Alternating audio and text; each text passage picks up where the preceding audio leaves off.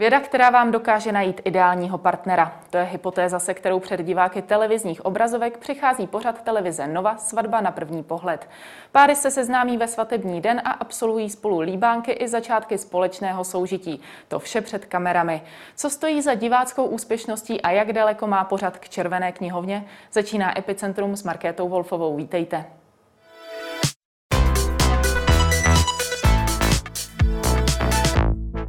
Ve studiu vítám Terezu Zahrádkovou, koučku věnující se také párovému poradenství. Dobrý den. Dobrý den. Zaskočila vás v době nejrůznějších reality show a televizních experimentů vize, s jakou přichází pořad Svatba na první pohled? Mě tam zejména zaskočila vlastně věta paní psycholožky, která v podstatě zmiňuje, že vztahy obecně nefungují právě proto, že mají lidé velké nároky. Já si myslím, že to je úplný opak, eh, že skutečně mnoho vztahů v této době nefunguje a je to z důvodu toho, že spíš se, eh, se přizpůsobujeme. Hodně lidí má například strach z opuštění, strach ze samoty a jde ze vztahu do vztahu a skutečně si dobře nevybírá toho partnera. Takže já bych to řekla, že to je skoro opačně. A další věc, že tento pořad je vlastně hodně postavený na na důvěře v autority. Jo? Tam je to vlastně o tom, že eh, dvě autority vám určí, co je pro váš život dobrý. To je v podstatě úplný opak, než dělá terapeut.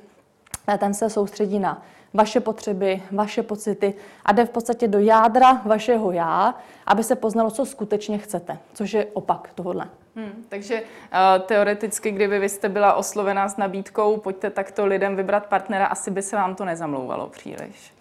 No nezamlouvalo rozhodně v této formě, protože to je natolik rychlé, natolik překotné, že, že vlastně začínají teda od, od, od eh, svatby. Eh, mně by přišel docela zajímavý experiment, kdyby se vlastně dali třeba dva roky, kdyby se s tím člověkem pracovalo dlouhodobě, zjišťovaly by se vzorce, které mají lidi ve vztazích, který si přinesli z rodin, které nabrali vlastně v, v páru, jako v párech různých. A s těma blokama by se pracovalo, řekněme, že by se odstranily ty bloky, tak tam by mě to docela zajímalo, jestli by vlastně už vznikl v té chvíli nějaký životní vztah. Tam si myslím, že to má šanci, že skutečně lidi, když se dostanou k sobě, dokáží se vyznat v těch pocitech a v těch potřebách, tak je to přesně o tom, že se dokáží nasměrovat eh, jakoby sladěně k tomu životnímu partnerovi. Hmm. A, takže vás jako divačku a psychoterapeutku, a, na vás to působí jak? Může některý z těch vztahů vůbec vít, nebo by to spíš bylo sci-fi, kdyby to skutečně někomu celoživotně vyšlo? No, uh, Považovala bych to spíš za náhodu a další věc, možná jste si všimli, je tam zajímavý výběr žen a mužů z mého pohledu se trošičku podobají ty ženy a ti muži. Eh, muži jsou podle mě eh, tam často opravdu eh, s hlubokým cítěním, respektující, empatický, inteligentní, tak řeknu, který skutečně jako by šli do toho vztahu hlubokého. A ty ženy jsou tam spíš uh, mladší, jsou to spíš princezny, ne, ne, ne, neříkám v negativním smyslu, ale uh, malinko jim ta empatie až někdy chybí a uh, je to vidět, že vlastně poměrně brzo třeba začnou urážet toho partnera, jo? takže už vlastně od začátku je tam daný nějaký nesoulad, což je zajímavé pro mě ve chvíli, kdy chtějí vlastně sladit pár a jsou tam vybrané opaky v podstatě, který hmm. se k sobě hodí. Ano, skutečně tak toto cítí i, i mnozí diváci podle hmm. reakcí. Spíše si oblíbí mnohdy toho ženicha. Hmm. Koresponduje to třeba nějak s realitou, nebo čím si myslíte, že je to dané, že to takto z tohoto pořadu vyplyne? Uh, myslíte, jakoby, jestli, jestli korespondují to, že se takhle dávají nesourodé páry i, i v realitě? Uh, spíš to, že ten muž jde do té svatby s tím empatičtějším přístupem, zatímco ta žena třeba od toho čekala více. Uh, myslím si, že, že to úplně s realitou nesouvisí, že, že v realitě uh, ty motivace ke svatbě jsou opravdu různý. Co tam je podobné jako v realitě a to souvisí s, vlastně zároveň s tím, proč vztahy často nefungují, Eh, je to, že, se, že vznikají často takzvané komplementární vztahy, doplňující se. Eh, to je něco jako, že v prvním díle dají třeba dohromady introvertní holku, která eh, má ráda vlastně samotu, moc nezdílí a zároveň extroverta, který vlastně má rád přátelé, sdílí rád prostě má třeba společnost. A takové typy se skutečně potkávají v životě. Právě na začátku jim to může někdy i ladit, protože se jakoby doplní v tom, v tom co nemají. Ale komplementární vztahy jsou o to, aby se lidi učili, ne aby jim bylo dobře v tom vztahu. Já mám takovou teorii, nebo věřím takové teorii, a takhle i pracuji s klienty, že vztahy jsou o to, aby jsme se vyvíjeli, aby jsme se učili ze vztahů a ve chvíli, kdy vlastně do toho s tímto jdeme, kdy to jakoby okoukáváme, co třeba neumíme, nebo co bychom si měli sami naučit, tak buď dorosteme přímo v tom vztahu, že ten vztah se tím spevní a vlastně my jdeme do souladu, anebo ten vztah jsme nuceni opustit, ale my si odneseme zkušenost, co máme příště udělat jinak. Takže je to vlastně přesně jakoby to trošku cítím opačně, než paní psycholožka, že nároky se mají zvyšovat ve vztazích, jo, ne snižovat. Jo, my potřebujeme čím dál tím víc cítit, co chceme ve vztahu, ne to potlačovat. Mm. Jo. Tím, že tak, jak říkáte, právě uh, tam vznikají ty komplementární páry, často které se doplňují a, a říkáte, že by tam mělo dojít u takového páru k tomu vývoji, aby se učili, tak to už asi vlastně nestihne ta kamera uh, vůbec uh, zaznamenat, jestli oni se od sebe něco skutečně naučili nebo ne, protože je to sleduje zhruba měsíc, hmm. takže asi za tak krátkou dobu nejsme schopni poznat, jestli by to vůbec mohlo fungovat. No to je jedna věc, že to ta kamera nastihne. A druhá věc je, eh, tak jak to funguje eh, i, i mimo kameru, i v realitě je, že eh, tohle je často jako nevědomá záležitost, že ty lidi skutečně, já třeba takový příklad, hodně žen říká třeba, uh, muži jsou k ničemu a da, další chlap, který prostě jenom sobecký, a, ale oni tam neuvidí třeba to, že se nechávají zneužívat a to je ten jejich úkol. Proto potkávají muže, kteří řekněme se chovají z části toho, toho vztahu sobecky, protože ty ženy se mají na základě toho naučit, že se nemají nechat psychicky zneužívat. A ve chvíli, se tohleto uvědomí, tak nes, neskutečně vyrostou v tom vztahu a je mnohdy pravda, že i ten sobecký partner se jakoby posune, že vlastně najednou přestane být tak sobecký, takže může tam vzniknout i ten soulad. Jo? Hmm. A, takže nejenom, že oni to jako nezachytnou, ale je otázka, jestli to e, vůbec lidi v podstatě vědí, že si mají učit v těch stazích. Často bych řekla, že ne, že si jako uhrávají svoji stranu, že oni to mají v pořádku a ten druhý nějaký divný. Ale hmm. takhle to vlastně pak nemůže fungovat. Teoreticky se vás zeptám, jakožto i párové koučky, Myslíte si, že byste vy dokázala odhadnout, když uh, byste znala dva lidi nezávisle na sobě, jestli by se k sobě hodili nebo ne? Do, troufala byste si říct, tihle dva by se měli dát dohromady? Rozhodně ne z nějakého prvního dojmu, rozhodně ne z pár sezení a rozhodně ne z nějakého testu, když tak řeknu. To na, na základě čeho se to někdy dá odhadnout, je spíš terapeutická záležitost eh, a to je, že se v podstatě uh, analyzuje vzorec, uh, jako, který, který má člověk nastavený v hlavě, co se týče právě vztahování se. Ten pochází často už z rodiny, kdy se k sobě nějakým způsobem vztahují rodiče a ty rodiče se také vztahovali k tomu dítěti na základě toho vznikne takzvaný, někdy se říká negativní vzorec, že to negativní. A, a určité vzorce spolu prostě jdou v souladu a určité ne. Takže z toho se to někdy dá poznat, ale skutečně ten terapeut spíš pracuje s tím, že právě rozpoznává historii toho člověka, pracuje s těma blokama eh, a pracuje s těma myšlenkama, s těma emocema, který to doprovází, což eh, chce trochu času. Hmm. Takže. je podle vás důležitější ta psychologická stránka, protože z pořadu vyplývá, eh, že se tam bere v potaz i kompatibilita DNA a podobné další záležitosti. Myslíte si, že ty tam mohou hrát větší vliv?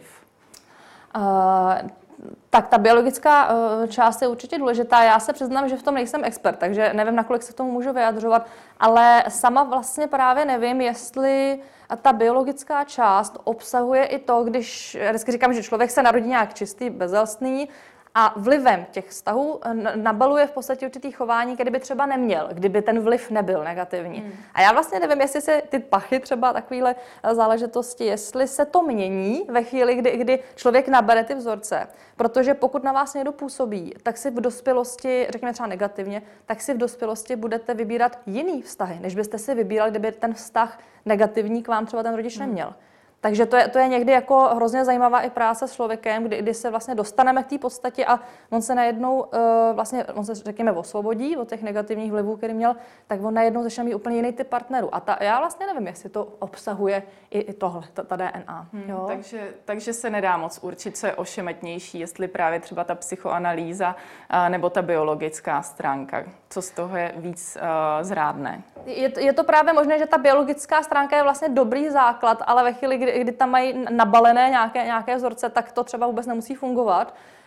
protože se třeba chovají jinak potom v tom vztahu, než by se chovali. A zase ta psychologická bych řekla, že by mohla být vypovídající, kdyby ta práce byla hluboká, kdyby to bylo fakt dlouhodobý a hluboký, tak by to mohlo lidi nějakým způsobem nasměrovat. Hmm pořadu je také často znát, jak už jsme zmínili, že obzvlášť ty nevěsty třeba u oltáře se ženichem nejsou příliš spokojené. Jak velkou roli tedy hraje vůbec ten první dojem, první, první pohled na partnera?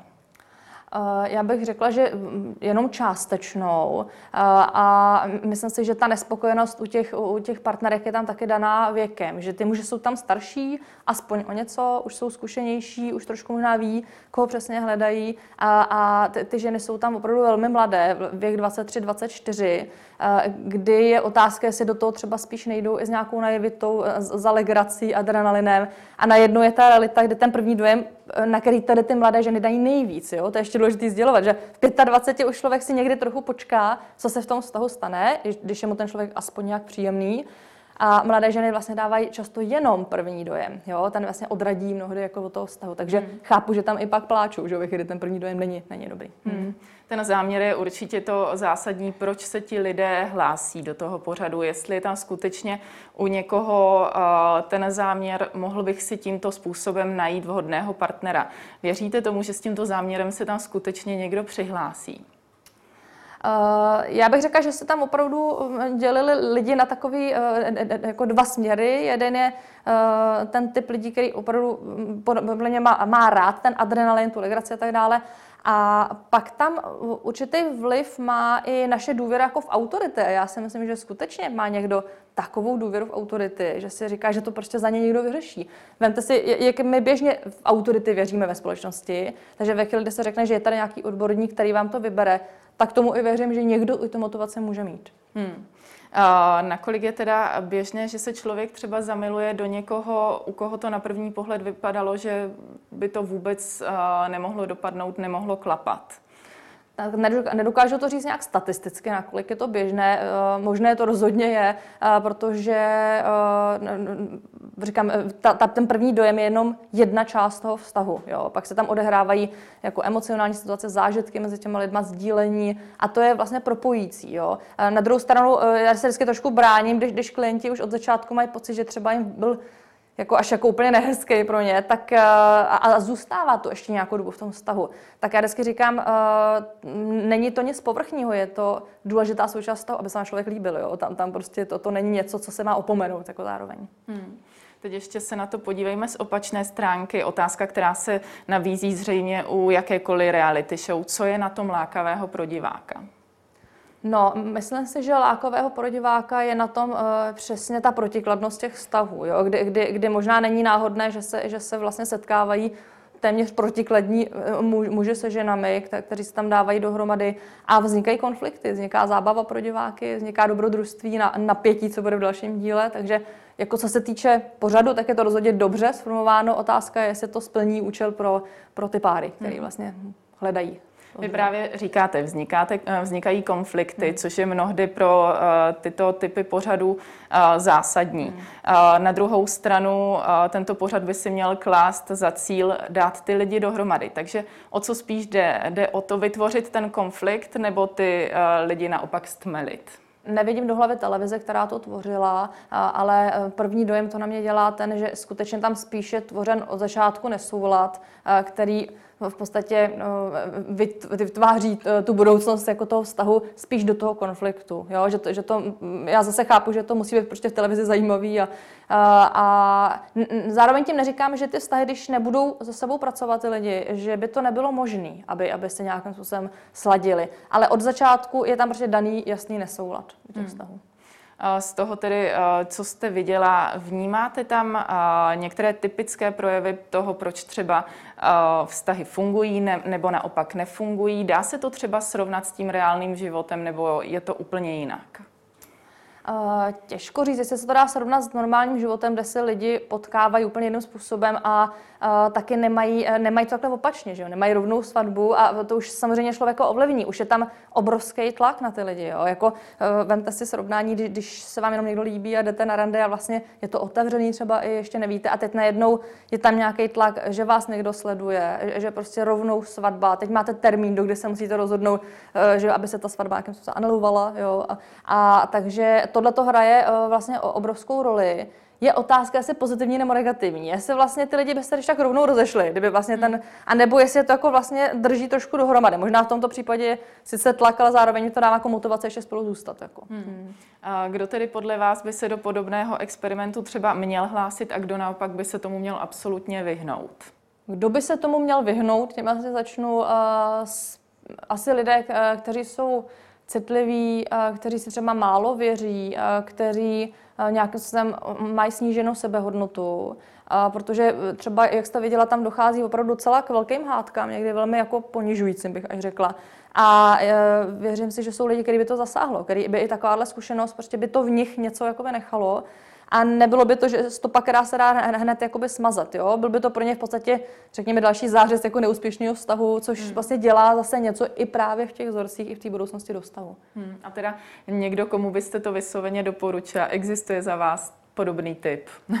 Asi bych to úplně nedoporučila, ale pokud někdo tak fakt jako z legrace v tom, že si je vědomý těch, těch důsledků, že to prostě vít nemusí, že, že někdo, kdo je schopný pracovat v tlaku, kdo má, vlastně má rád tu intenzitu, koho to spíš motivuje, tak asi někoho takového. No.